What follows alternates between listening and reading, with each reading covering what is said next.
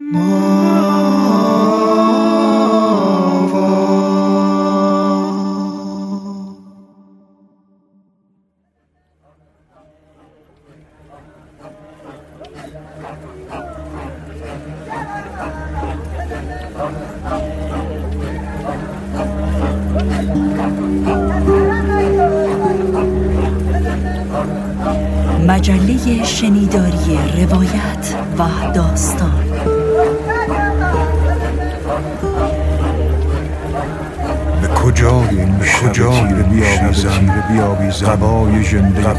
ژنده خود را تا که شم از تا که شم از درد خود بیرون درد خود بیرون. تیرهای زهر را دلخون را دلخون. کتاب کتاب شنبه. پوستینی کهنه دارم من. کهنه دارم من. یادگاری ژنده پیر از روزگاران روزگاران قبارانی پرسه در جغرافیای داستان. من سپردم زورق سپردم زورق خود را به آن گفتم و هرچه گفتم هرچه باد باد دلم می‌خواهد در برابر مرگ سنگری بسازم. پوستینی کهنه دارم من که می‌گوید از نیاکانم که می‌گوید از نیاکانم برایم داستان تاریخ. بگذار از زندگی واقعی برایت بگویم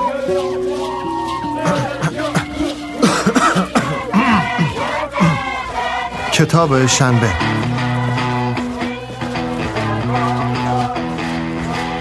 اینجا استودیو خورشید ماهوا و این شماره ده کتاب شنبه است. سلام. من پروین دشتی با این شماره کتاب شنبه همراهتون هستم. تمام شماره های کتاب شنبه رو می‌تونید روی CastBox، Apple Podcast و Google Podcast بشنوید.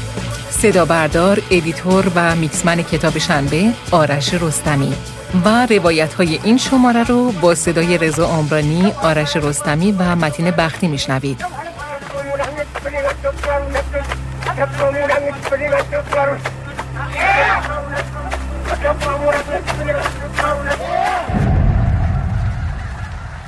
بیشتر از یه سال از روزی که شروع کردیم به انتشار کتاب شنبه میگذره. توی این مدت همیشه اسم رازی هاشمی رو به عنوان تهیه کننده توی هر شماره شنیدیم. از این شماره یه تغییراتی داریم. امروز رازی هاشمی اینجا کنار من توی استودیوه و قراره با هم کتاب شنبه رو اجرا کنیم. خانم هاشمی سلام. خوشحالم که از این شماره کنار هم هستیم. سلام به همه عزیزان کسایی که کتاب شنبه رو میشنون و ما رو دنبال می‌کنن. راستش من الان خیلی هیجان انگیزه برام این اتفاقه و از اونجایی که افتخار دیدن مسیر رشد کتاب شنبه رو داشتم این شکل از حضور خب این هیجانه رو مضاعف کرده.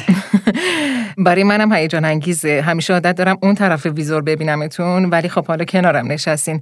خب حالا فقط یه چیزی خواهم هاشمی این که به من بگین چطور صداتون کنم. چون دیدم اینجا به اسمای مختلف صداتون می‌کنن. رئیس خانم خانم هاشمی راضیه قطعا گزینه آخر. البته خودم دقت نکرده بودم با این همه اسم منو صدا می‌زنن. ولی پروین یک جا انداختی. آنا. آنا؟ آره آنا در زبان آذری میشه مادر. دخترم ماه منو به اسم آنا صدا می‌کنه. آه چقدر قشنگ. پس بذارین اینجا هم آنا صداتون کنیم. خیلی هم عالی. چون این حس مادری رو همیشه توی ماهوا نسبت به هممون داریم. ای جان دلم.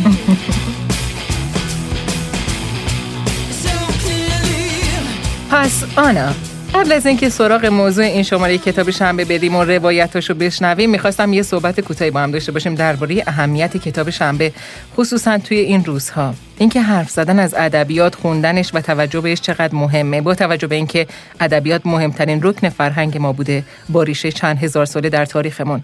و بگو اصلا چی شد که تصمیم به انتشار کتاب شنبه گرفتی؟ یا درباره تغییراتی که طی این یک سال داشتیم یه توضیحاتی بده. می‌دونی اساسا دغدغه با هدف ماها از ابتدا تولید محتوای صوتی ارزشمند و تاثیرگذار بوده و هست. حالا اینکه چقدر با توجه به موانع و محدودیت هایی که داشتیم موفق بودیم و باید شنوندگان عزیزمون بهمون بگن. منتها از اونجایی که تمرکز ماهوا بیشتر بر تولید عناوین صوتی بوده برای تولید انواع دیگری از محصولات صوتی خب ساختار و بخش محتوای تولیدات برامون خیلی اهمیت داره. یکم راجع به ساختار کتاب شنبه بگو برامون. ببین مهمترین رکن مجله شنیداری کتاب شنبه نویسندگی متنشه که الهام نظری داره خیلی درجه یک به نظر من این کار رو انجام میده. الهام توی نوشتن هم به جذابیت های اجرا دقت می‌کنه. همین که بین دو تا مجری تقسیم بندی میشه. تمام اون محتوایی که قراره که دوستان بشنون خودش به نظر من خیلی زیرکی داشته و خب به جذابیت اجرا هم خیلی اضافه کرده. بخش دوم انتخاب موسیقی و در واقع میکس کار هستش که آرش رستمی با وسواسی که داشته و سلیقه منحصر به فردش به نظرم خیلی موفق بوده. حالا یه سوال. تو این شرایطی که مؤسسه های فرهنگی به سختی امرار معاش می‌کنن چرا تولید یه محتوای فرهنگی اونم به شکل رایگان برات دغدغه شد؟ ببین خب این یه راه دوستانه تر و مهربانانه تری بود که ما می‌تونستیم با مخاطبینمون داشته باشیم. از طرفی هم خب قضیه اهمیت خود ادبیاته. ما فکر می‌کردیم که در این شرایط ادبیات یه رکن مهم هست برای اینکه آدمها امیدوار باشن غم و غصه هاشون رو فراموش کنن یه راه خوبی برای ادامه زندگی امیدواری هاشون برای همه این اتفاقات یه مفری وجود داشته باشه. یه خاطره قشنگی هست از ایوان کلیما نویسنده یهودی. میگه اون زمان که اونا رو بردن اردوگاه کار اجباری یه خانومی اونجا بوده که شبا بچه ها رو دور خودش جمع می‌کرده براشون قصه و افسانه تعریف می‌کرده. انقدر تأثیر این داستان ها و قصه ها و افسانه ها برای این بچه ها زیاد بوده که اصلا فکر نمی‌کردن به اینکه فردا قرار کدومشون برن توی اون حمام گاز. و یک کتابی از چارلز دیکنز داشته که میگه که در طی این چهار سالی که اونجا بوده هزاران بار این کتاب رو خونده بوده. این داره اشاره می‌کنه به همین که در شرایط سیاه هم ادبیات می‌تونه مایه آرامش و امیدواری باشه. یا همین هدا کووالی که الان قرار رجبش حرف بزنیم اونم توی همین اردوگاه های کار اجباری بوده. میگه یه روز صبح دیدیم که یه کپه کتاب یه گوشه جمع شده و دو تا پا از زیرش اومده بیرون. بعد دیدن که وقتی کتاب ها رو در واقع زدن کنار دیدن یه آدمی مرده و این همه کتاب در واقع روش بوده و این از گرسنگی مرده. خب همه اینا داره به اهمیت حضور ادبیات و اون درخشش و امیدواری که به زندگی ها میده در سیاهچاله های زندگی اشاره می‌کنه. چقدر تلخ ولی تأثیر گذار. مرسی از توضیحاتی که دادی. پس بزن بریم آنا.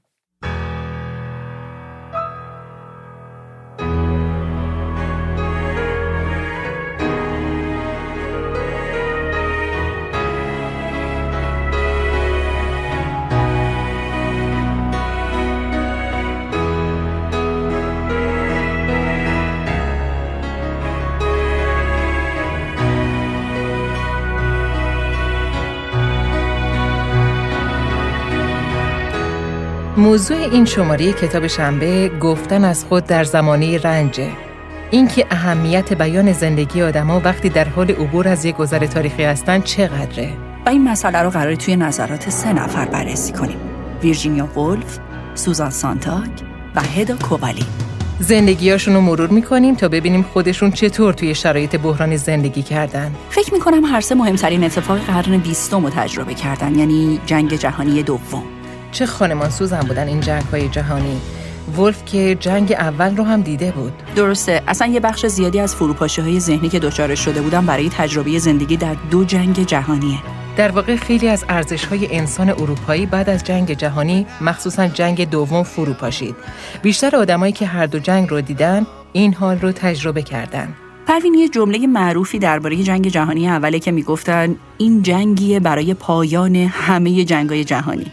در حالی که بذر جنگ دوم و کاشت. خیلی روی آثار نویسنده های اون دوران تأثیر گذار بود که طبیعی هم هست. مثلا کامو که حتی بیانیه نوبلش هم متأثر از فضایی که به خاطر مهاجرت اجباری جنگ تجربه کرد و خیلی خوب مرز باری که امید داشتن و مسئولیت اجتماعی فردی رو توضیح داده. کامو داره درباره نویسنده ها حرف می‌زنه. ولی میشه هر کس با هر شغل و تخصصی رو جایگزین کرد و به این مسئولیت فردی با زاویه دید کامو نگاه کرد.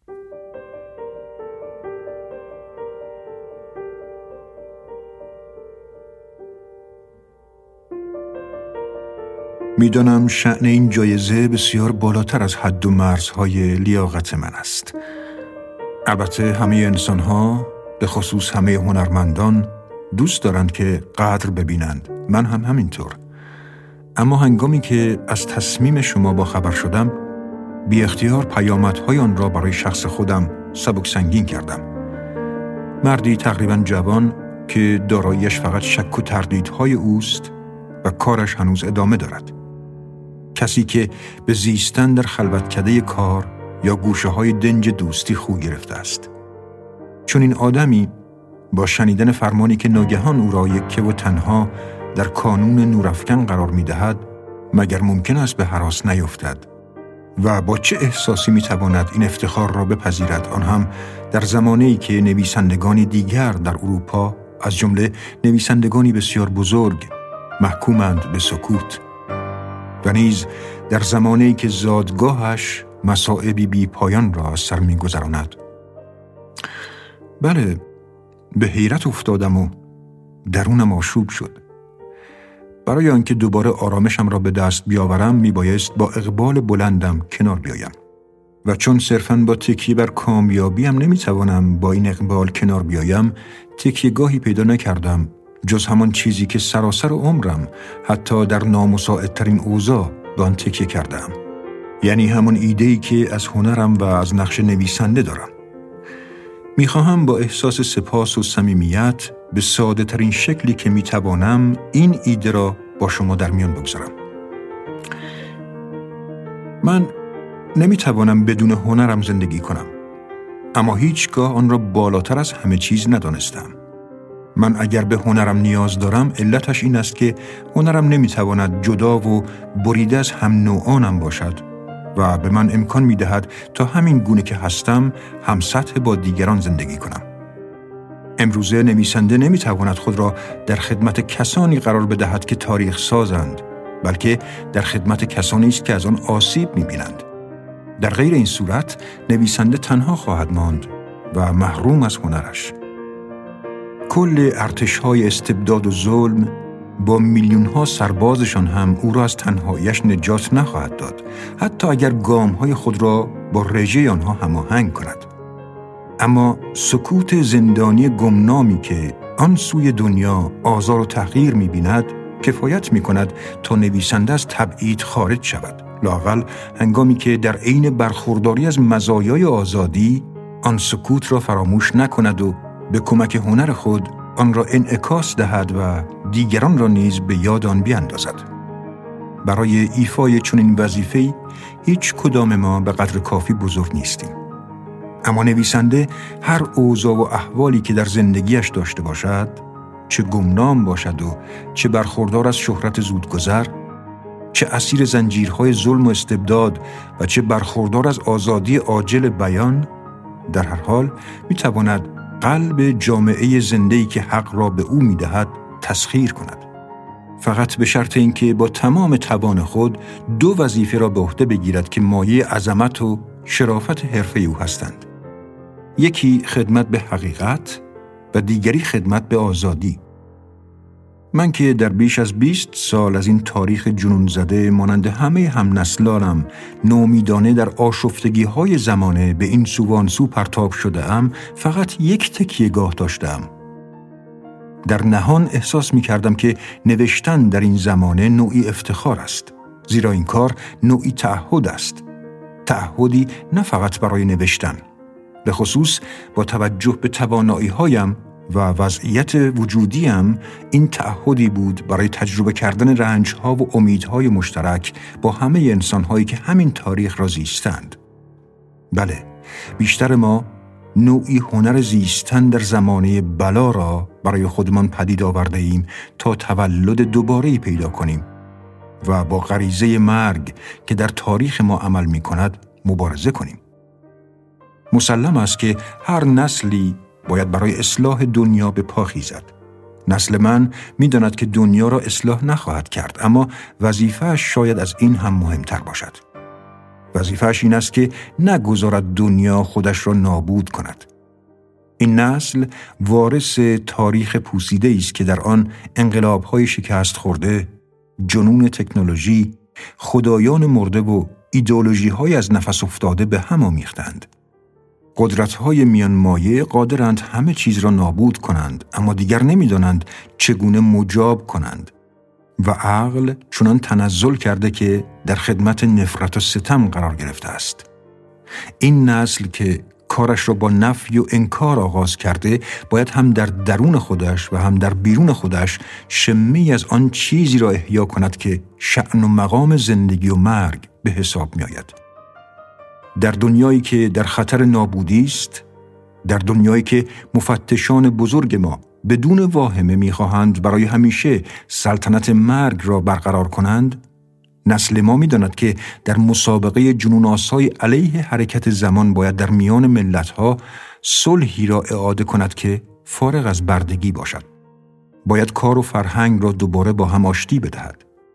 تضمینی نیست که این نسل اصلا بتواند این وظیفه عظیم را به جا بیاورد. اما این نسل اکنون در همه نقاط جهان می‌داند که چگونه بدون احساس نفرت جان بر سران بگذارد. نویسنده هیچ دعوی و مطالبه ای ندارد جز همان که هم رزمهایش نیز دارند. آسیب پذیر است اما پایداری میورزد. سراپا تقصیر است اما شور عدالت در سر دارد. کارش را می کند بدون آنکه در برابر دیگران احساس شرم یا غرور کند مدام نیز وجودش در میان رنج و زیبایی دوپاره می شود و خلاصه زندگیش وقف این می شود که از وجود دوپاره خود آثاری بیرون بکشد و با پایداری و مداومت بکوشد که در حرکت ویرانگر تاریخ این آثار را سر پا نگه دارد.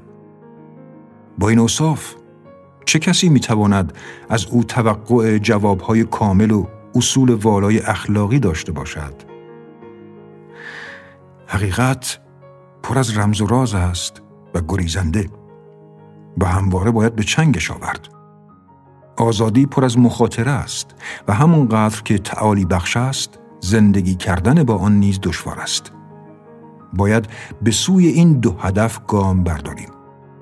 با زحمت و درد اما مصمم و پایدار و با علم به اینکه در چنین راه درازی با ناکامی های روبرو خواهیم شد. دیگر کدام نویسنده جرأت دارد که با وجدان راحت خود را واعظ فضیلت ها بداند؟ در مورد خودم باید باز هم بگویم که من از این دسته نیستم. من هیچ وقت نتوانستم روشنایی و حز وجود آن نوع آزادی را که در آن بالیده ام نفی کنم. درست است که این نوستالژی زمینه بسیاری از خطاها و اشتباه من بوده اما شکی نیست که به فهم بهتر من از حرفم نیز کمک کرده است. هنوز هم به من کمک می کند که بی قید و شرط از همه انسانهای خاموشی پشتیبانی کنم که زندگی ناگزیرشان را در این جهان فقط به عشق تکرار خوشبختی های گذرا و رها تحمل می کنند.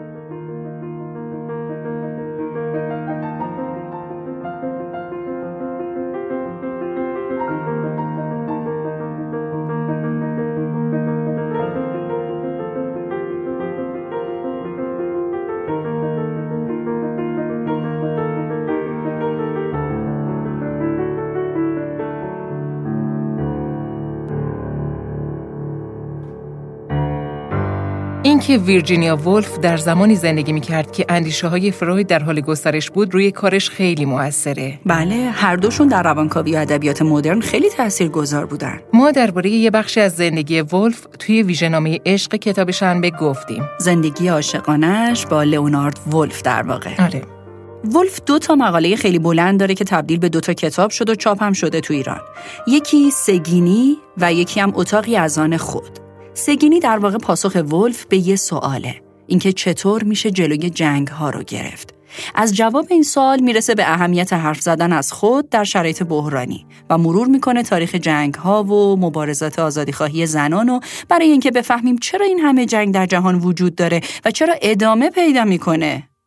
آنو البته نباید نگاه فمینیستیشو هم نادیده گرفت. بله. یکی از چیزایی که براش خیلی مهمه و بارها توی تمام نوشتاش روش تاکید می‌کنه زندگی نامه نویسی و خوندن زندگی نامه هاست.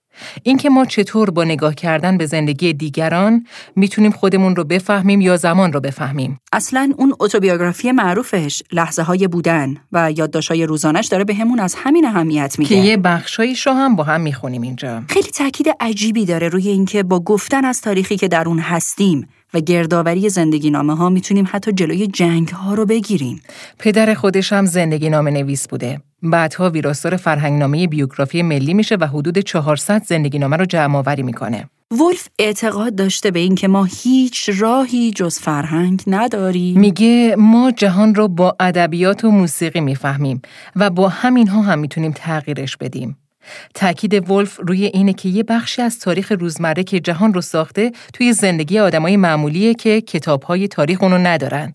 مثلا اینکه چه خوشیها و آزادیهایی از آدمها دریغ شده بود یا تا که به خاطر نبود آموزش و استقلال آدمها ناچار به تن دادن بودن از خوندن زندگی نامه ها بیرون میاد. چون کسی نمی‌تونه به ذهنی که مخزن عمیقی از تاریخ آدمها و گذشتشونه نفوذ کنه. اصلا این مسئله که نمی‌تونیم امروز رو بفهمیم اگه اونو از گذشته حذف کنیم از همین نظر ولف داره بیرون میاد.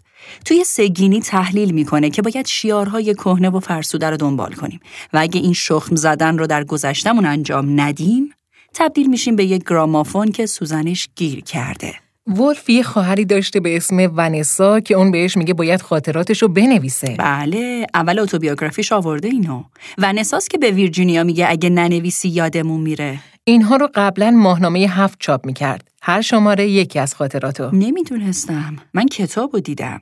ولی می‌تونم تصور کنم که سریالی چاپ شده چون هر خاطره یه بخشی از زندگیشه. و یه بخشی از آدمهای اطرافش. مثلا درباره مادرش. یا درباره خود ونیسا و رابطهشون با هم. یا عشقها و تاثیرهای خواهر بزرگترش در زندگی خانوادهشون. می‌تونم یه بخش کوتاهیشو بخونم الان. کاری که خودش اسمشو گذاشته تحلیل حضورهای ناپیدا.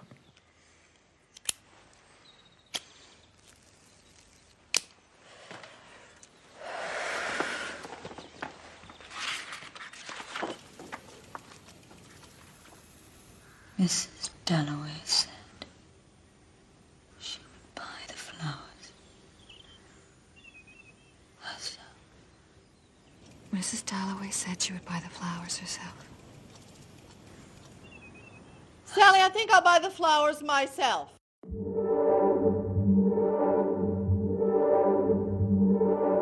ظرفیت پذیرش شوک است که از من یک نویسنده ساخته.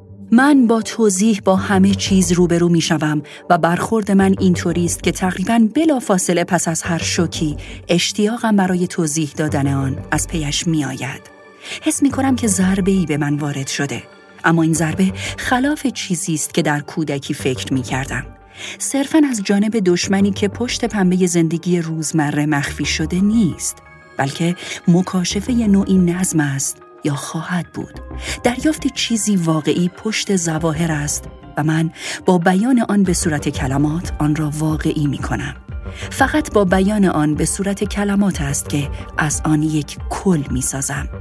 این کلیت معنایش این است که آن چیز قدرت آسیب رسانیش را به من از دست داده. به من لذتی شدید می بخشد که آن بخش های جدا جدا را کنار هم می چینم شاید چون با این کار رنج را کنار می زنم شاید این شدیدترین لذتی است که می‌شناسم. کل دنیا یک اثر هنری است و ما همه اجزای آن هستیم. هملت یا کوارتت بتهوون حقیقتی است. درباره این توده گسترده که دنیایش مینامیم. اما شکسپیری در کار نیست. بتهوونی در کار نیست. بیشک و به قطعیت خلق کننده در کار نیست. ما واژه ها هستیم. ما موسیقی هستیم. ما اصل قضیه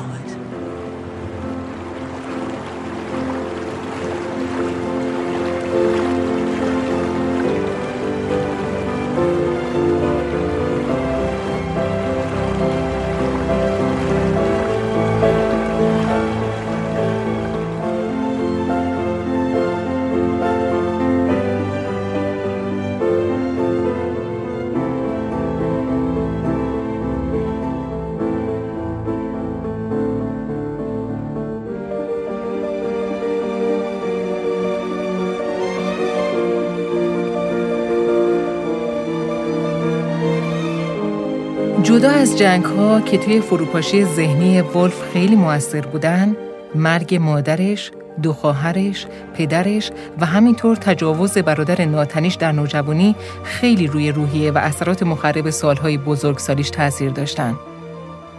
ولف توی اتوبیوگرافی همه اینها رو می نویسه. تمام لحظات سخت رویارویی با بدن مادرش در لحظه مرگ رو میگه. برای ورود به عرصه تولید حقیقت باید یادداشت روزانه نوشت و اینها خشمهای فروخورده هستند که دارن تبدیل به چیزی میشن. حتی تا جایی پیش میره که میگه تاریخ همین چیزیه که داره به ما میگذره. به ما آدمای معمولی که جنگ ها رو به وجود نیاوردیم. خوندن ادبیات و زندگی نامه ها باعث میشه جنازه های قایب و چیزی که به سرشون اومده رو بشناسیم. و میگه همین ها هم بوده که به فهم ما کمک کرده و جایی که این نوشته ها نبوده و دریافت و فهمی از گذر زمان نداشتیم فاشیسم به وجود اومده. ولف داره از این کار به عنوان روش های تازه پیدا کردن نام می‌بره. آنا فیلم معروف ساعت ها رو باید دیده باشی. یه بخشی از سالهای پایانی ولف رو روایت می‌کنه. بله با بازی نیکول کیدمن که تو نقش ولف بازی کرده و چقدر هم خوبه. با اون گیریمش که خیلی معروف شد و خیلی هم نشناختنش. اصلا مگه خانم کیدمن بازی بد هم داره؟ فکر می‌کنم خیلی خوب فهمیده شخصیتش رو. یه مصاحبه ازش خونده بودم که تمام یادداشت ها و زندگی نامه های ولف خونده برای رسیدن به نقش. البته فیلم از روی کتاب ساعت ها نوشته مایکل کانینگهام نوشته شده که زندگی موازی ویرجینیا و شخصیت دالووی از رمان معروف خودش رو کنار هم قرار داده. نقش دالووی رو هم مرل استریپ بازی کرد. از مرل استریپ هم که نگم براتون بازی های درخشانی داره. آره، جایزه های زیادی هم گرفت. و مهمترینشون هم اسکار نیکول کیدمن برای role اصلی بود. یه جای فیلم ویرجینیا ولف به شوهرش میگه می‌خواد اولین جمله رمان خانم دالووی رو بنویسه. خانم دالووی گفت که گلها را خودش خواهد خرید.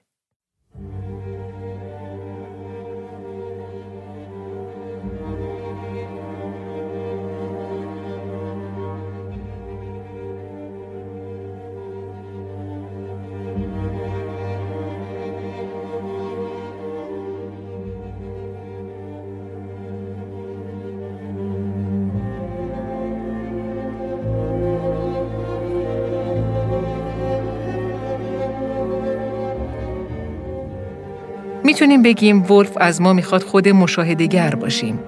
فکر می‌کنم خیلی خوبه که این جملاتش از کتاب سگینی رو یه بار با هم بشنویم. بهترین کمکی که از دست ما برای پیشگیری از جنگ برمیآید تکرار نکردن واجه های شما و پیروی نکردن از روش های شما و به جای آن یافتن واجه های تازه و آفریدن روش های تازه است. و چه تأکیدی هم بر استقلال فردی داره. میگه شادی و عشق و اندیشه از درون استقلال بیرون میاد و هیچ کس نمی‌تونه انسان مستقل و مجبور کنه. چیزی که برای من عجیبه اینه که یه زن بی نهایت حساس منزوی و افسرده با آسیب‌های روحی خیلی زیاد داره این حرفا رو می‌زنه که خیلی هم شکل امیدواری درستی داره. من فکر می‌کنم تمام تلاش ولف هم همینه. اینکه داره وضعیت انسان مدرن رو تشریح می‌کنه و داره از ما دعوت می‌کنه که از این راه کوتاه نیاییم حتی با وجود همه رنج هایی که داریم در زندگی می‌بریم بی دلیل نیست که یه نسل از داستان نویس های معاصر رو داره نمایندگی می‌کنه و معروف به ایزد بانوی ادبیات مدرن آه چه جالب پروین نمی‌دونم می‌دونی یا نه. ولف از جایی که از خانوادش مستقل میشه و تصمیم می‌گیره فقط بنویسه بیپولی های زیادی رو تجربه می‌کنه. ولی یه شانس میاره توی این راه. از طرف امش یه ارسیه خیلی بزرگی بهش می‌رسه و خب خیلی کمکش می‌کنه برای نویسنده شدن. البته اینم نباید نادیده بگیریم که لئونارد همسرش هم ناشر بوده و وقتی با ویرجینیا ازدواج می‌کنه دفتر یه انتشارات رو راه انداخته بوده. ولی چیزی که ولف داره میگه چیزی درباره نویسنده بودن نیست. آره تاکیدش روی نوشتن از روزمره است که برای هر آدمی ممکنه. بله و البته خوندن ادبیات. ولف حتی اینقدر بر زندگی نامه ها تاکید داره که میگه چرا رمان نویس ها جزئیات زندگی روزمره رو فراموش می‌کنن و همش به وقایع بزرگ و اصلی زندگی شخصیت و توجه دارن. میگه ضربه جنگ اول به قدری زیاد بود که همه فکر می‌کردن همه چیز نابود شده. عشق موسیقی ادبیات. ولی با نوشتن و دوران جدیدی که برای موسیقی شروع شد آدمو فهمیدن چیزایی هست که هنوز از بین نرفته. و حتی توی این راه اگه کارمون شبیه این باشه که داریم یه دیوار خالی رو روی یه زمین خالی می‌سازیم باید این کارو بکنیم. و این بخش مهم کتاب اتاقی از آن خود. کافیست بخوانیم، نگاه کنیم، گوش بدهیم و به خاطر بیاوریم. باید حقیقت را به دفترچه های خود بیاوریم تا بفهمیم دیگران چگونه زندگی کرده اند. زندگی را ننوشتن، خاطرات را ننوشتن، نامه ننوشتن. اینها بخشی از تاریخ حسب را رقم می‌زند.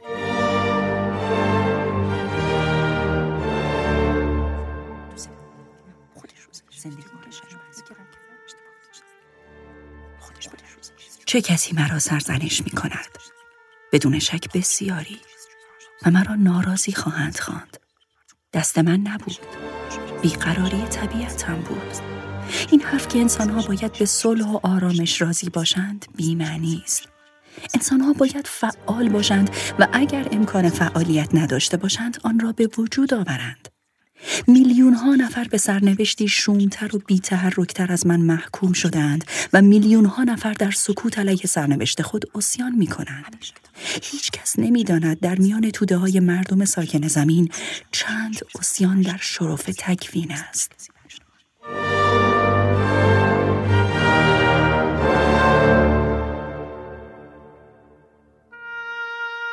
اینم یه بخشی از اتاقی از آن خود ولف. و باز عجیبه کسی که خودش به زندگیش پایان میده توی همین کتاب میگه من چطور شما رو ترغیب کنم که به دنبال کار و زندگی برید و کار حتی در فقر و گمنامی به زحمتش میارزه. یا اینکه میگه ترجیح میدم شکست بخورم ولی کار کنم. این شکل از امیدواری همیشه یه مرز باریکی داره انگار. و خب تاثیرش هم روی بعد از خودش گذاشته. بله معتقد نمیشه به واقعیت وجود یه حادثه یا یه جامعه پی برد مگه با بیانش. و این دقیقا کاریه که خودش داره انجام میده. و ادامه میده درسته که با بیان کردن همیشه واقعیتی مهرموم شده ترک می‌خوره ولی چیه که بی آسیب توی این دنیا باقی بمونه؟ مگر مساله سخت. ریرا صدا میآید امشب. از پشت کاج که بند آب برق سیاه تابش تصویری از خراب در چشم میکشاند. گویا کسی است که می‌خواند. اما صدای آدمی نیست.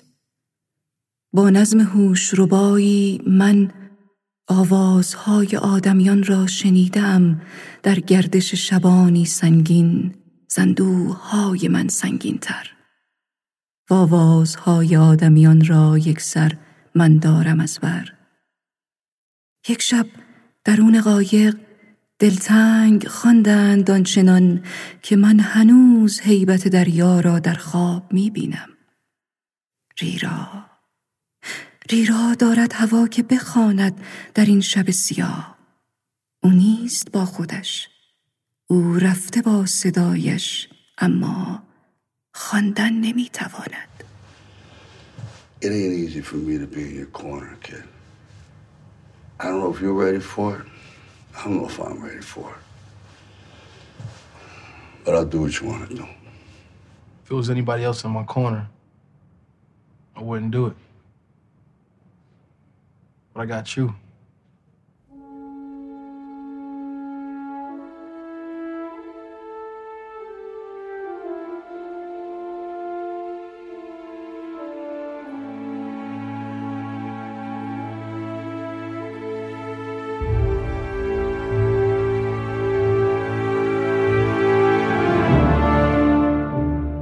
شعری که با صدای متین بختی شنیدیم شعر ریرا بود از نیما یوشیج. ریرا به معنی زنیه که در افسانه های کهن به جنگل ها سرسبزی میده و با یه معنی دیگه پرنده کوچکتر از گنجشک. به معنی هوشیار بودنم هست. بیشتر مفاهیم شعرهای نیما هم از همین کلمه میاد. حالا که می‌خوایم بریم سراغ سوزان سانتاگ و با این شعری هم که از نیما شنیدیم یاد یکی از حرفای خود سانتاگ افتادم که میگه ما با بیان کردن از طریق روشی که بلدیم می‌تونیم سرعت انتقال نفرت یا عشق رو سریعتر کنیم.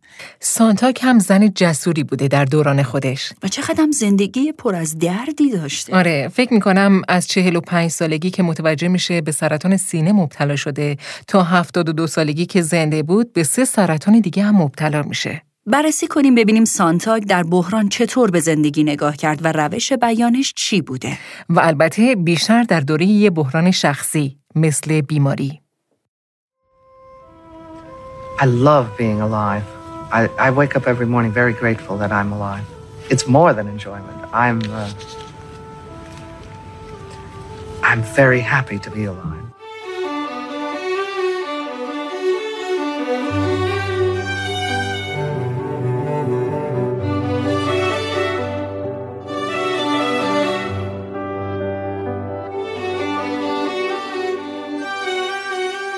آن که از جایش نجنبد زنجیرهایش را حس نمی کند.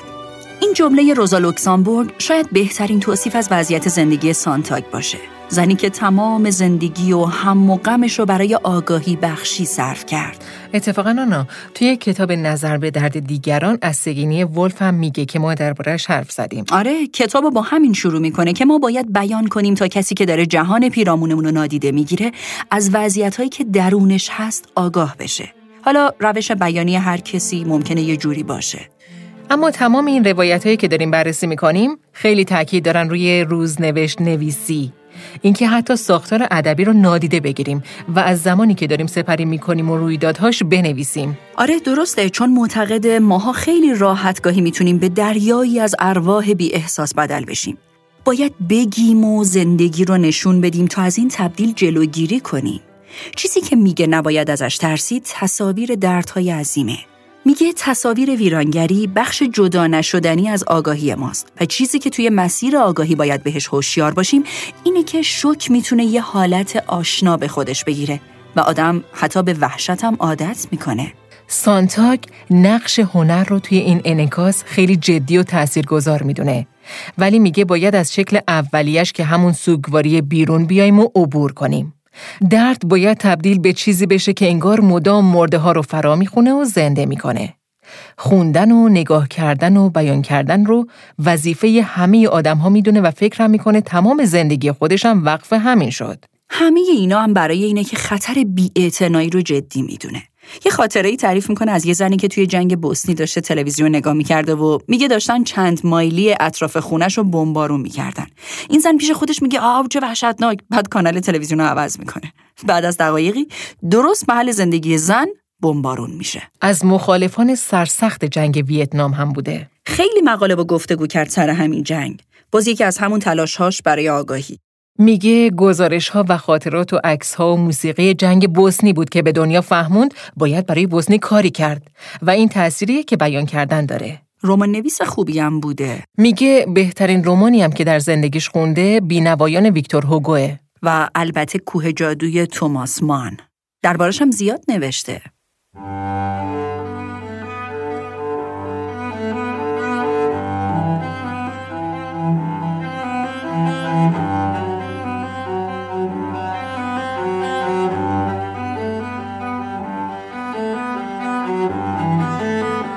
کتاب در جدال با مرگ زندگی نامی سوزان سانتاگه که پسرش نوشته که ویراستار کتاب های مادرش هم بوده و درباره بیماری مادرش و سختیهایی که توی زندگی به خاطر بیماری کشید و اینکه چقدر عاشق زندگی بود گفته. سانتاگ خیلی زود ازدواج می‌کنه توی 17 سالگی با فیلیپ رایف که این نظریه پرداز اجتماعی بود و 8 سال هم زندگیشون با هم ادامه داشت. پسرش میگه که مادرش عاشق کتابخونش بود و یه جمله هم از سانتاک هست که هر کتاب دریه به تمامیت یک قلم رو. زنی که نمی‌خواست تسلیم هیچ چیز بشه، حتی مرگ. این توصیفیه که دیوید رایف پسر سانتاک از مادرش داره. به نظرم شیوه زندگی سانتاگ واقعا آموزش درست فعال بودن و جستجوگر بودنه. این نظر دربارش هست که سانتاگ در تمام تار و پودش انسانه. کسی که تمام وقت با بیاعتنایی مبارزه کرد. سانتاگ از مرگ هم میترسیده. از 45 سالگی تا 72 سالگی هم به خاطر بیماری سرطان با همین ترس روبرو بود. بعد از مرگش پسرش براش نوشته بود که کاش کمتر زندگی رو دوست داشت. اما اصلا دنبال روی اون اندیشه که فقط باید از زندگی لذت برد نیست. و میگه زندگی یه ستیزه و این نبرد آسونم نیست. سانتاگ میگه که باید به تمام بخشهای نادیدنی راهی پیدا کرد. دقیقا اون اشتیاق فهمیدن که در تمام زندگیش داشته هم از همین میاد. خوندن زندگی نامه سانتاگ از این جهت اهمیت داره که با روحیه مبارز یه آدم آشنا میشیم و اینکه در زمانی رنج و بحران چطور روزهاشو سپری کرده. در واقع قصه امیدواری و ناامیدی آدمیه که تمام چیزی که می‌خواد زندگیه. سانتاک به سه جور سرطان در زندگی مبتلا شد و در نهایت هم بدنش سرطان خون و تاب نیاورد. وقتی برای آخرین بار همراه دیوید میره دکتر و دکتر بهش میگه هیچ کاری نمیشه کرد، دیوید تعریف می‌کنه که مادرش سکوت طولانی می‌کنه و بعد می‌پرسه هیچ کاری که من بتونم؟ و میگه تمام راه برگشت مادرش هیچ حرفی نزد و چیزی نگفت و تمام وقت از پنجره بیرون رو نگاه کرد و وقتی هم به خونه نزدیک شدن توی همون حال فقط گفت ای وای. دیوید میگه تمام روزهای پایانی می‌خواستم بهش بگم مامان انقدر عاشق زندگی نباش. دیوید میگه اگه بخوام برای تمام زندگی و روزهای مادرم فقط یک کلمه انتخاب کنم اون ولعه. چون چیزی وجود نداشت که مادرم برای فهمش تلاش نکنه و همیشه می‌گفت من یک دانش آموز ابدیم دیوید میگه کتاب ها و سفرها و موسیقی هایی که گوش می‌کرد شیوه نبردش بود بله عاشق موسیقی بوده و بیشترم موسیقی کلاسیک دیوید میگه مادرم یه جوری به ترسش غلبه می‌کرد که تا حدودی غیرقابل فهم شده بود. با خودت می‌گفتی یه آدمی تو موقعیت اون چرا نباید بترسه؟ می‌گفت می‌خوام هرگز از پا در نیام و فقط با این اراده دوام آورده بود. از سر گرفتن مبارزه. چیزی که جالبه اینه که این روحیه مادرش رو اسیانی رو که در برابر حوادث ناگوار داشته به جادو نسبت میده. میگه این یه تفکر جادوییه که بتونی اینطور فکر کنی و زندگی کنی. یا آماری هم میده از بیمارانی که سرطانهای مادرش رو داشتن و میگه با بدخیمی همون سرطان اول بلا فاصله مردن. اما مادر من همیشه دلیلی برای ادامه زندگی داشت. خود سانتا کم یادداشت روزانه نوشته و خاطراتش رو مکتوب کرده از روزهای آخرش. دوست دارم این چند جمله رو ازش بخونم. خودم را مانند ویتنام در زمان جنگ احساس می کنم. بدنم مورد حجوم قرار می گیرد. استعمار می شود. برای من از سلاح شیمیایی استفاده می کنند. اما مجبورم شادی کنم. احساس می کنم ذهن و جسمم من را به این روز انداخته اند. من مسئول سرطان خودم هستم. مثل بزدلها زندگی کردم و هوسها و آتش اشتیاقم را سرکوب کردم. دیوید اسم این کار مادرش رو گذاشته بود سازگاری مهیب.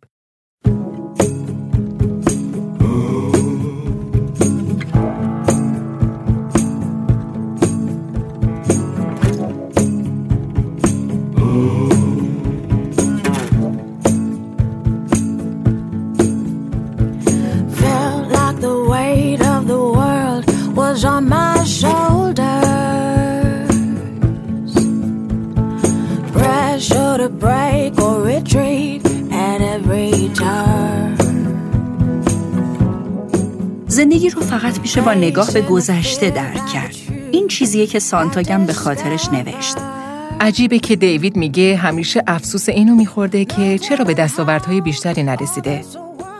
یا نفهمیده امروز چطور می‌تونه شادتر زندگی کنه. آدم فکر می‌کنه سانتاک دیگه نباید به همچین چیزی فکر کنه توی اون موقعیت و ادامه میده که تمام دوران سوگواری برای مادرش چیزی که خیلی آزارش می‌داد این بود که این مرگ و این رنج حقش نبود اونم حق همچین زنی که اینقدر استوار زندگی رو دوست داشت. کاش آموخته بودیم بپذیریم که ستارگان پس از مرگ ما همچنان سوسو می‌زنند.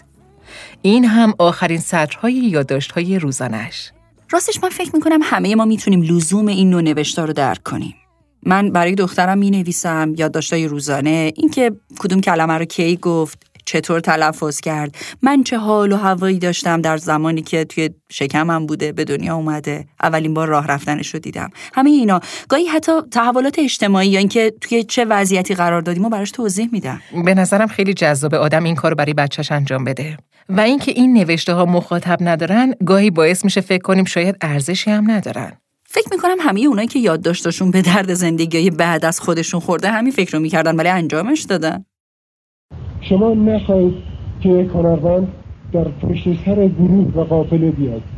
اون احتمالا قراره که جلو بره. اون احتمالا قرار نیازهایی رو بگه که جمع نمی‌دونه بهش احتیاج داره. احتمالا این درست نیست که ما بخوایم که یک نویسنده اون چیزی رو بگه که ما می‌خواستیم. اون کافی نیست. نویسنده باید یک چیزی بیشتر از اون رو بگه که ما می‌خواستیم. اون باید یک چیزهایی رو بگه که ما نمی‌دونیم می‌خوام خب در این صورت من فکر می‌کنم به این نوع طرز فکر متعلقم. فکر می‌کنم اگر این شستشو میباید در فضا اتفاق بیفته یه مقدار هم باید در ما اتفاق بیفته. ما باید این احساس رو بکنیم که کلمات معیارها اصطلاحایی که به کار می‌بریم به خصوص کمی فرسوده شدن. از وقتی همه به کار بردن کلمه ای که از دستگاه های دولتی تا روشنفکر معاصر همه به کار می‌برن و من حق بدیم که نسبت به اون کلمه های که مشکوک باشن. اگر قرار است که دستگاه دولتی هم مسئولیت بگه و ما هم بگیم من یک کمی به اون مسئولیت مشکوکم اگر قراره که او هم راجع به آزادی صحبت بکنه و ما هم من یک کمی راجع به این آزادی مشکوکم در درون ما همینطور لایه های تاریکی است بر لایه های تاریکی. پس هیچ چیز نمی میرد؟ یعنی می شود هیچ چیز در این جهان نمیرد؟ آن گرسنگی، تشنگی و رنج ازلی و ابدی همه شبها با ماهایشان پیش از تولد بشر همچنان خواهند زیست و با ما گرسنه خواهند بود و با ما تشنه خواهند بود و با ما رنج خواهند کشید تا زمانی که ما زنده هستیم. اجداد من به جز من چشم امید به چه کسی بدوزند یا به چه کسی پناه آورند؟ هر آن انتقامی که باید بگیرند هر آن شادی نکرده یا هر آن رنج نبرده جز به دست من چگونه برای آنها به انجام خواهد رسید اگر من بمیرم آنها هم با من خواهند مرد من چهره واقعی خودم را می شناسم و تنها وظیفه ای را که به دوش دارم می دانم. ساختن این چهره با حوصله تمام و با همه عشق و مهارتی که در ید تبدیل این شعله به نور است. چون این بزرگترین جاه طلبی من بوده است. باقی نگه داشتن چیزی که مرگ بتواند با خود ببرد. هیچ چیز جز مشتی استخوان. این بخشی از کتاب گزارش به خاک یونان کازانزاکیس بود که براتون خوندم که ایمان کلیما توی کتاب روح پراگ آورده. درباره پراگ می‌خوایم بگیم و زندگی نامه و یادداشت‌ها و خاطرات زنی به اسم هدا کووالی که تمام مسیر زندگیشو از وقتی توی اردوگاه های کار نازی زندانی شد تا فرارش و زندگی بعد از جنگ رو نوشته. کووالی هم معتقد بوده گذشته زندگی معمولی های معمولیه و اگه ازش حرف نزنیم از بین میره و یادی هم ازش باقی نمیمونه. هدا رو دو سال بعد از شروع جنگ که یهودیان رو به اردوگاه میفرستادن می‌گیرن و توی یه آمفیتئاتر زندانی میشه که بعدها از اونجا به اردوگاه کار میره. یه توصیفی داره که میگه زندگی شبیه وقتیه که رگ تو زدی و خون داره از دستت میره. و اگه بیانش نکنی حتی کسی خبردار نشده که چطور مردی. خودش روزنوشت هاشو توی کوره آجرپزی که کار می‌کرده نوشته. میگه یه سریا بودن که جرأت می‌کردن و از تیم خاردارهایی که به برق وصل شده بود فرار می‌کردن و اگه کسی اینا رو نمینوشت تعریف نمی‌کرد یا توی موسیقی اون روزا باستابی نداشت کسی با خبر نمی‌شد چی داره به سر انسانیت میاد. و یه چیز مهمتر این که میگه اگه نمی نوشتیم نسلهای بعد فکر می‌کردن ما جانیانی بودیم که سزامون همین مجازات ها بوده. تعریف می‌کنه اون زمان که توی آجرپزی کار می‌کرده یه مردی بوده که همیشه موقع شستن توالت سمفونی های بتهوون رو با سود می‌زده. هدا بعدا می‌فهمه که اون مرد آهنگساز بوده. و همونجا ایده فرار از اردوگاه به ذهنش میاد. و فرار هم می‌کنه. اون شرایط رو لایق خودش نمی‌دونسته. توی کتاب زیر تیغ ستاره جبار خیلی خوب همه این لحظات رو توصیف می‌کنه. تعریف می‌کنه همین تلاش ها بود که اونها رو از اشباهی مرده به آدمهایی زنده تبدیل کرد. فکر می‌کنم خاصیت این شکل از مبارزه برای زندگی هم همین باشه. تنهایی خیلی عمیقی رو هم تجربه می‌کنه. زندگی پنهانی توی خرابه های زیرزمینی. میگه یه رادیو پیدا کرده بودم و چند تا باتری. مدام رادیو رو روشن میذاشته تا فکر کنه یکی کنارش رو داره باش حرف می‌زنه. اون زمان کسی که به فراری ها جا می‌داده رو تیر بارون می‌کردن. تعریف می‌کنه که حتی کلی یه خانواده با بچه های کوچیکشون رو به خاطر جا دادن به فراری ها تیر بارون کردن. ولی هدا بعد از جنگ رو هم می نویسه. شرایط شهر یا تجربه آدما بعد از ویرونی. این بخشی که می‌خوام براتون بخونم در واقع همین وضعیت رو توصیف کرده. آن جنگ طولانی و وحشتناک که هیچ وقت فراموش نمی شود به پایان رسید. زندگی ادامه داشت. ادامه داشت به رغم وجود مردگان و زندگان هر دو. چرا که هیچ کس کاملا از لطمات این جنگ در امان نمانده بود. در هر حال زندگی واقعی ما تازه شروع شده بود و به خودمان بستگی داشت که چطور بسازیمش. آدمها کم کم از مخفیگاهشان بیرون خزیدند. از جنگلها، زندانها و اردوگاه های کار اجباری برگشتند و تنها چیزی که به آن فکر می کردند این بود که تمام شد. تمام شد. و اینطور ادامه میده. بعضی آدمها در سکوت برمیگشتند. بعضی مدام حرف می‌زدند. انگار حرف زدن درباره اتفاقها از صفحه روزگار محوشان می‌کرد. راستش درست عکسش صادق است. وقتی افکار به زبان می آیند و اتفاقات به وصف در می آیند، واقعیتی تازه شکل می گیرد. گویی همین که به زبان می آوریمشان، بخشی از وجود خود را به آنها می بخشیم. انگار یک گروه کره هزار نفری بی وقفه و خستگی ناپذیر در پس زمینه تکرار می کرد ما هم زجر کشیدیم.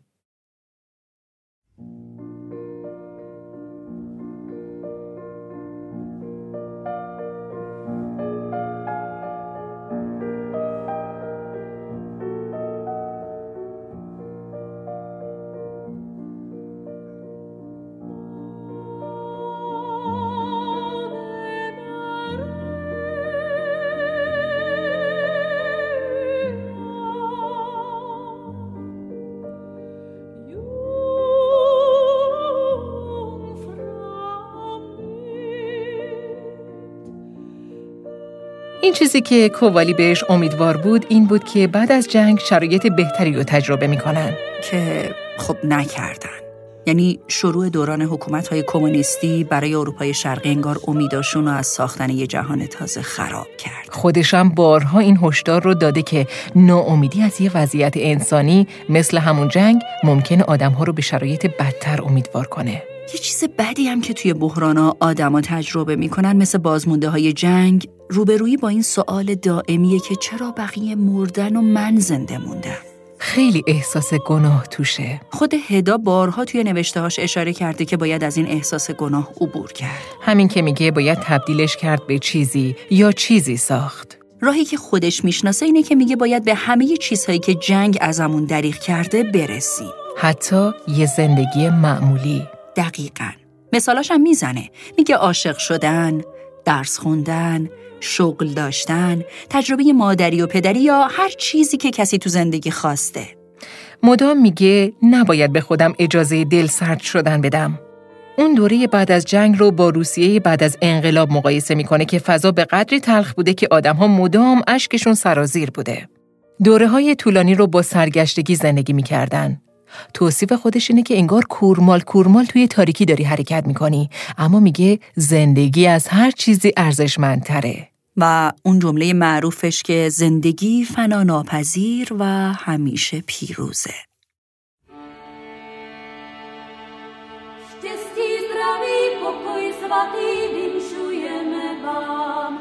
Nejprv panu hospodáři, pak vašim. Zdaleka se beřeme, novinu vám neseme, co jest se nám přihodilo v městě Betlémě.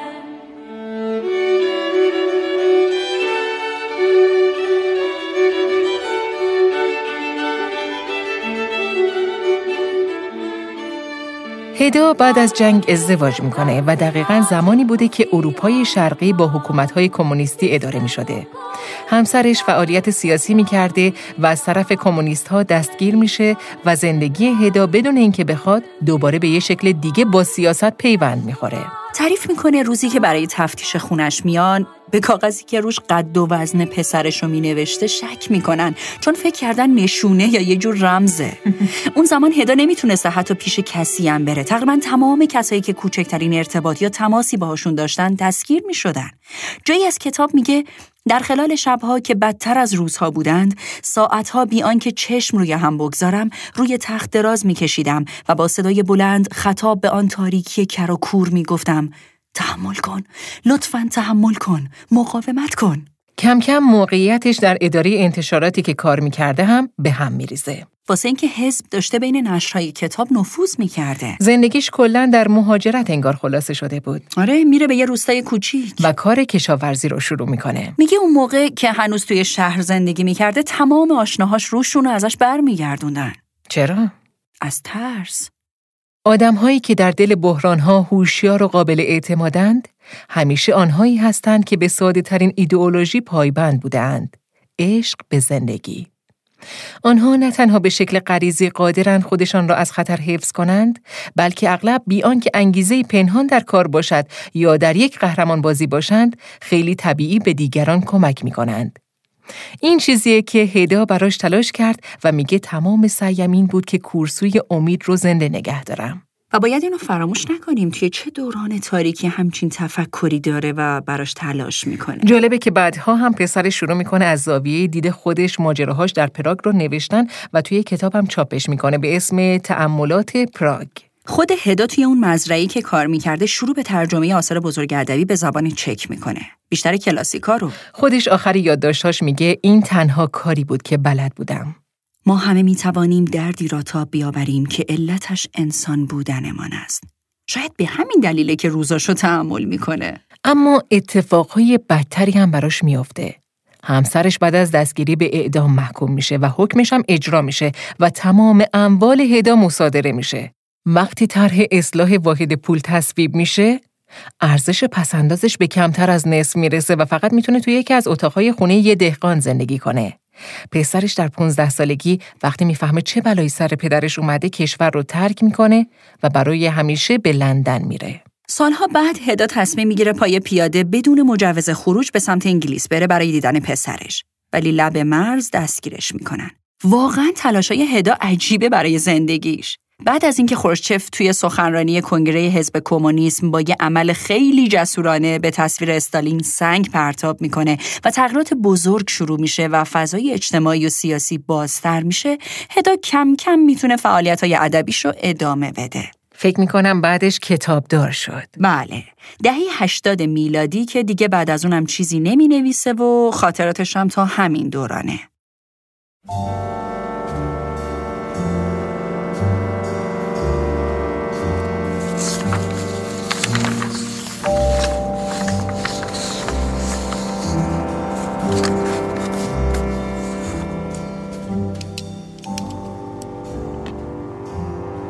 این گزارش یک بمب گذاری است. من برای جلوگیری از فاش شدن هر گونه اطلاعات سری با نام مخفف کاف به این گزارش را می نویسم. من مأموریت دارم تا مشاهداتم را از خانه شماره 53 خیابانم خیابانم اسم خیابان بعدم را جز به جز و بدون کم و کاست بنویسم. این خانه قرار است چهار روز دیگر بر اساس این گزارش گذاری شود. علت گذاری پاکسازی منطقه از یک باند جنایتکار.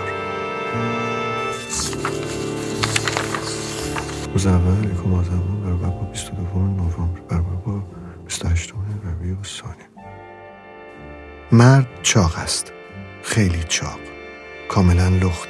چه کسافتی مجبورم نگاهش کنم. چاره جزی نیست.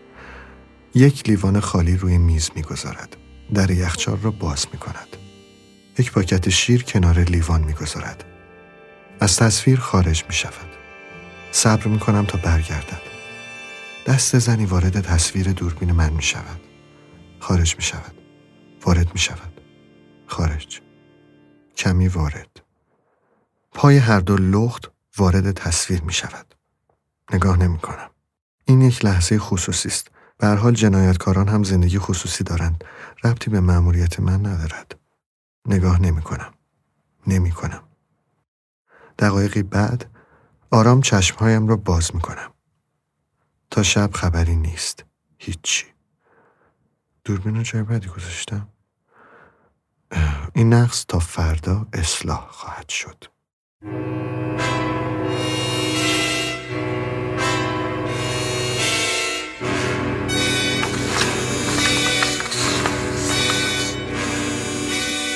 روز دوم دوم آذر ماه برابر با برابر با برابر با بعدا اضافه خواهد شد. امروز تسلط بیشتری بر تصویر دارم. بیشتر جاهای خانه پیداست. مرد کاملا لخته است. بازم. چرا؟ هر روز؟ خب. زن کجاست؟ زن کجاست؟ مهم نیست.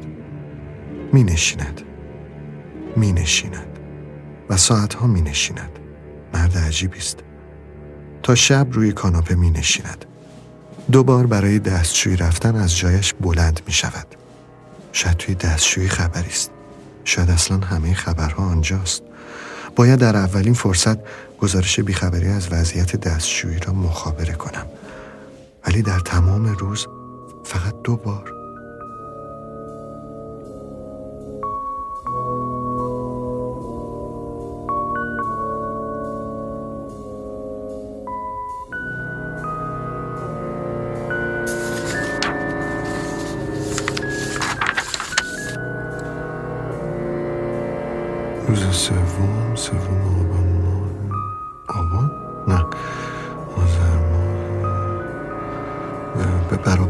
نیازی نیست. مرد نیست. هیچ جای خانه نیست. تمام روز در حال عوض کردن جای دوربین بودم. هیچ جا نیست. آه، آه، آه، پیدا شد. دود سیگارش توی دوربینم آمد. تمام روز فقط هر نیم ساعت یک بار دود سیگار توی دوربین آمد و محو شد. خودش نیست. کاش سیگار من هم دم دستم بود. نمی‌توانم این مرد رو رها کنم. ولش کن. سیگارم رو بر میدارم آخه زندگی سگی این مردک چه گزارش جز به جزی می‌خواد. زن دیگر نیامد.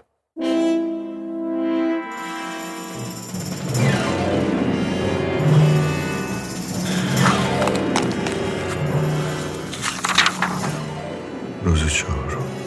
روزی در ماه آذر. روزنامه الان دیگه کی روزنامه می‌خونه؟ انگار مرد لخت از دو دهه پیش بیرون آمده. روی کاناپه لم داده و زن باز هم نیامد. آخرین کسی که دستش روزنامه دیده بودم پدرم بود.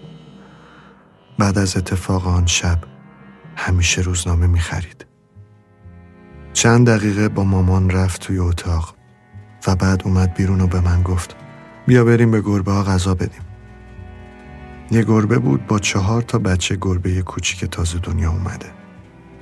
براشون شیر گذاشتیم. واسه مادرم یه تیک ماهی. اضافه شام آخر شب. وایسادیم تماشاشون کردیم تا کامل خوردن.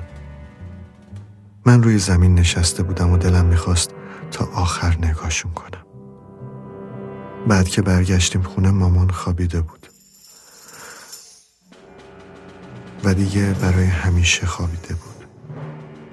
یک جور مطمئنی که انگار هیچ وقت بیدار نبوده.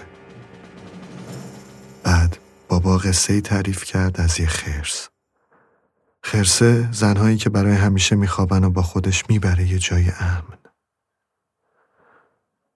مامانو توی یه گونی گذاشتیم. راه زیادی رو با ماشین رفتیم و نمی‌دونم یه جنگل از کجا پیدا شد. مامانو اونجا توی یه چاله کم عمق که کاملا با برگ های پاییزی پوشونده شده بود رها کردیم. رها کردیم تا خرس ها بیان و ببرنش یه جای امن. ببرنش یه جای امن. هنوزم باورم نمیشه. بعدش بابا همیشه روزنامه می‌خرید. تا چک کنه توی روزنامه ها از پیدا شدن جسد مامان خبری هست یا نه. بعدها فهمیدم. خونه رو ترک کردم. حالا من یکی از مهمترین اعضای کمیته مبارزه با جنایتم. مثلا این مأموریت رو برای این قبول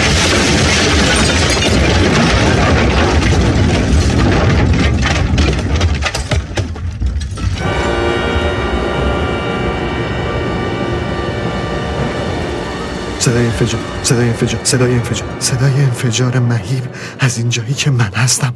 صدای سوت بلند و ممتد در گوشهایم. دیگر دستهایم را پاهایم را بدنم بدنم. بدنم کجاست؟ جایی از بدنم را حس نمی کنم. من کجا هستم؟ انگار توی خلا دست و پا می‌ذارم گزارشم کوبرگه هام چیزی نمی بینم. سفیدی مطلق سفیدی مطلق. نکند خانه مورد نظر را اشتباهی بررسی کردم. قرار بود شماره خانه رو بعدا چک کنم که یادم رفت. کاش مرگ همینقدر راحت باشد. فقط سفیدی مطلق. کاش مرگ تو هم همینقدر راحت بوده باشد ماما